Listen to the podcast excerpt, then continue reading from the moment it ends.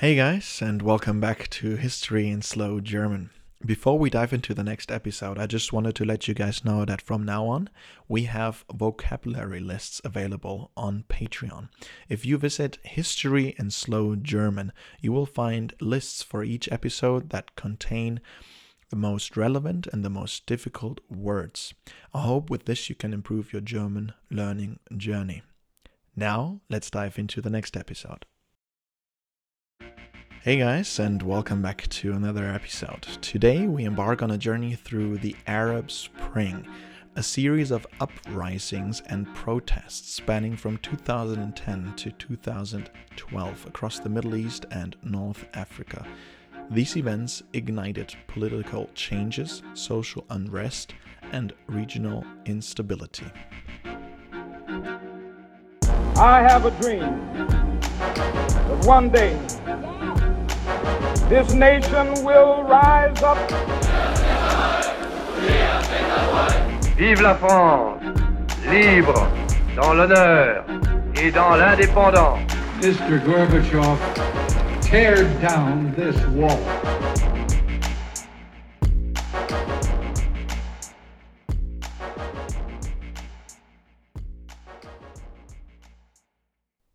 Der arabische Frühling bzw. die arabischen Frühlinge, auch als Arabellion bekannt, waren eine Welle von Protesten und Aufständen, die sich in vielen Ländern des Nahen Ostens und Nordafrikas entzündeten.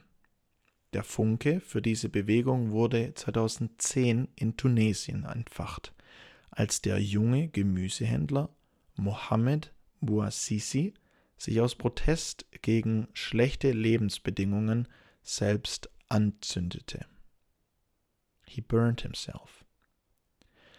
Dieses tragische Ereignis löste eine Lawine von Protesten aus, die sich rasch auf andere Länder ausbreiteten, darunter Ägypten, Libyen, Syrien, Bahrain und Jemen. Die Menschen erhoben sich gegen Korruption, politische Unterdrückung, hohe Arbeitslosigkeit und für mehr politische Teilhabe. Der Ruf nach Freiheit, Würde und sozialer Gerechtigkeit hallte durch die Straßen. Die Menschen nutzten soziale Medien, um sich zu organisieren und ihre Botschaften zu verbreiten.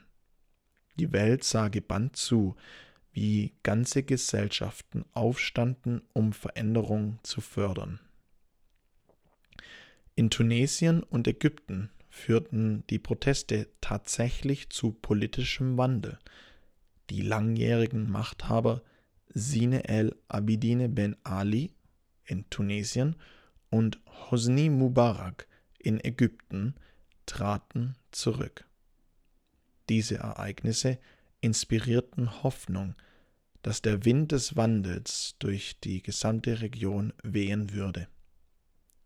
Jedoch brachten die arabischen Frühlinge auch Unsicherheit und Instabilität. In Libyen eskalierte der Konflikt zu einem Bürgerkrieg, der schließlich zur Intervention internationaler Kräfte führte. In Syrien entwickelte sich der Aufstand zu einem verheerenden Bürgerkrieg mit weitreichenden globalen Auswirkungen. Die arabischen Frühlinge hinterließen ein komplexes Erbe.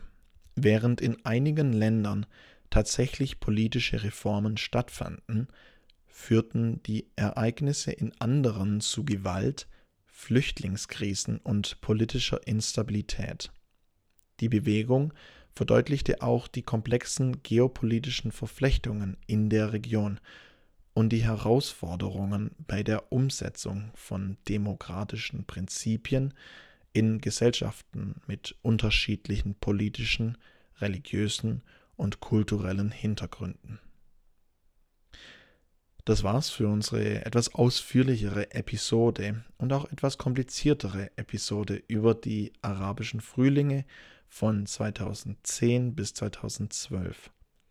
Eine Zeit der Unruhen, die politische Veränderungen, soziale Herausforderungen und regionale Instabilität mit sich brachte. Ich danke euch fürs Zuhören. Ich hoffe, ihr habt etwas gelernt und freue mich auf euch beim nächsten Mal bei History and Slow German.